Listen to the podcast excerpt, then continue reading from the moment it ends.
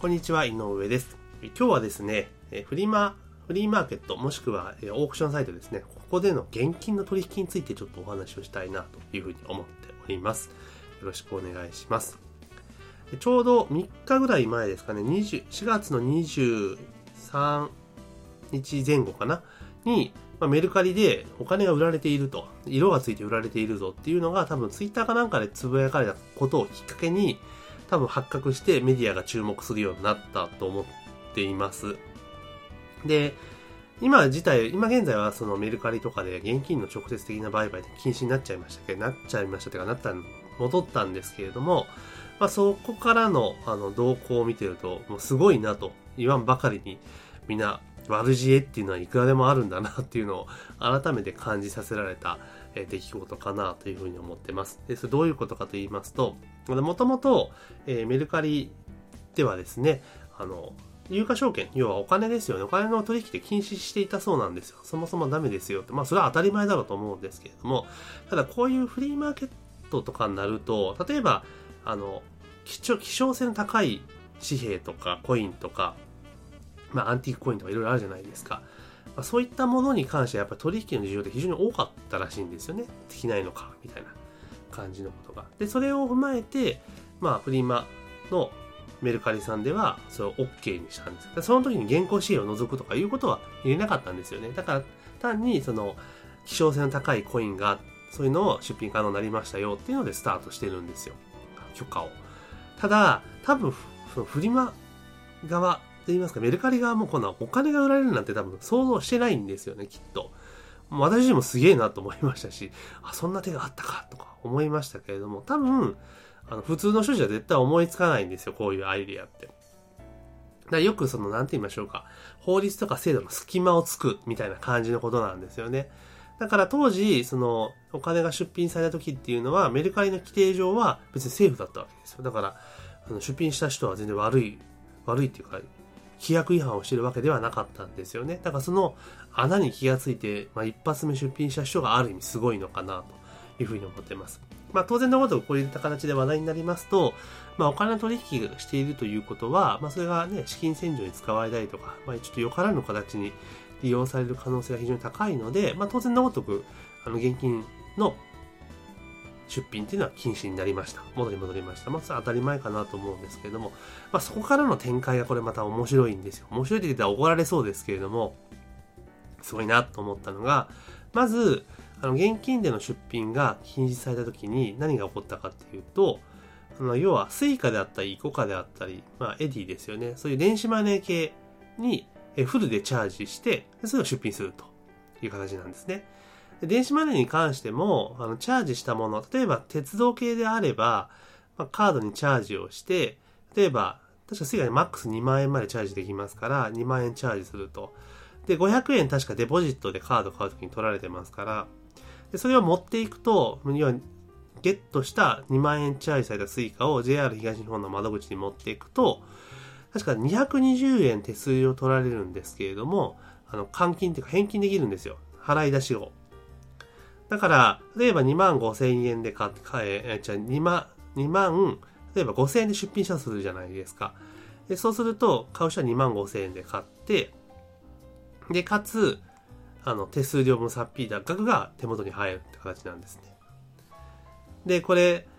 多分、一番儲かってるのは実はメルカリかなと思うんですけどね。まあちょっと話それそれちゃんと置いときますけれども、まあ、今度はそういう IC 系のマネーを使って、そういう同じようなことをやる人が出てきたんですね。まあ当然のごとくそれもすぐダメになるわけじゃないですか。で、次何が起こったかっていうと、今度は、あの、まあ、いけないんですけども、お金を、一万円札を、こう、魚の形に折って、折り紙のように折ってですね、魚のオブジェっていう形で出品してるんですよ。すげえなと。だから魚のオブジェ5個ですよ。当然それを開いてね、解けば、ね、1万円札ですから5万円と同等な価値があるわけですよね。ただ、その人は手を加えることによって、お札の柄の魚のオブジェができました、みたいな。そういう出品してる人もいました。まあ、すごいなと。本当に、まあ、その、なんて言いましょうか。アイディアとか知恵の出し方っていうのをもっと他のことに活かしたらすげえんじゃねえかと思うんですけれども、まあそういう形で、まあ、いたちごっこ状態になっていると。ただ、ちょっとこれ怖いなと思ったら、魚のオブジェに関しては、ね、それこそ、あれですよ、カラ、まあ、ダメですけど、カラコピーなんかじゃ絶対犯罪になっちゃいますけど、偽札を使われちゃったらもう、も、どうにもならんってことですよね。だから、これちょっと、度が過ぎんじゃねえかなとは、個人的には思っています。で、あと、まあ、多分それもダメだったんでしょうね。あと今出てきてるのが、その、パチンコの景品交換に使われてる特殊景品ですよね。それが出品されています、今は。ただ、それ結局ゲットして、あの、パチンコ屋の景品交換所持っていけばお金ゲットできますから、まあ同じようなことなんですよね。まあそういった形で、まあいっぱい出てるわけですよ、やっぱり。すごいなと思います。まあただもちろんこの手のことっていうのは、あの全てが、あの、多分飛躍で NG になるのかなと思いますし、まあこの音声撮ってる段階でヤフオク調べましたけれども、ヤフオクでもやっぱ同様の出品はまだあります。未だにあるんだと思ってます。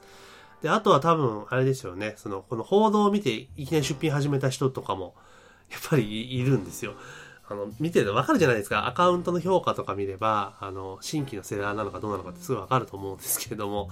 まあ、あまあ、かつて一回ヤフオク使った人が思い出したかのごとく、あの、ヤフオクに現金を出品しているみたいな感じもやっぱりありますので、まあ、ね、こういう報道によって、まあ、発覚して規制が入るってこともありまして、逆にそれを模倣する人も出てきてしまうのかなと。いう典型かなというふうに感じました。まあ、ただ、あんまりですね、やっぱり現金っていうのはね、良くないと思いますし、あの、結局そのクレジットカードのショッピング枠の現金化じゃないですか。で、そもそも、その現金化する人っていうのは、キャッシング枠はもういっぱいで使えないから、ショッピング枠をね、現金に変えようみたいな感じなんですよね。で、大概あのショッピング枠と、あの、なんて言いましょうか、キャッシング枠って言ったら、ね、キャッシング額が当然ちっちゃいじゃないですか。で、その分、あの、ショッピング額の方が大きかったりするので、もうだったら、もう思い切って、ショッピング額もキャッシング額も一緒にしちゃうと。要は、キャッシング使うのであれば、ショッピング額をちっちゃくしますよぐらいにした方が、いいんじゃないかなというふうに思います。まだそもそもこういうことが起こってるっていうのは、現金、当座の現金が必要だという、あの、切なる、あの、ね、切迫した状態の人がいるっていうのが事実ですから。だって、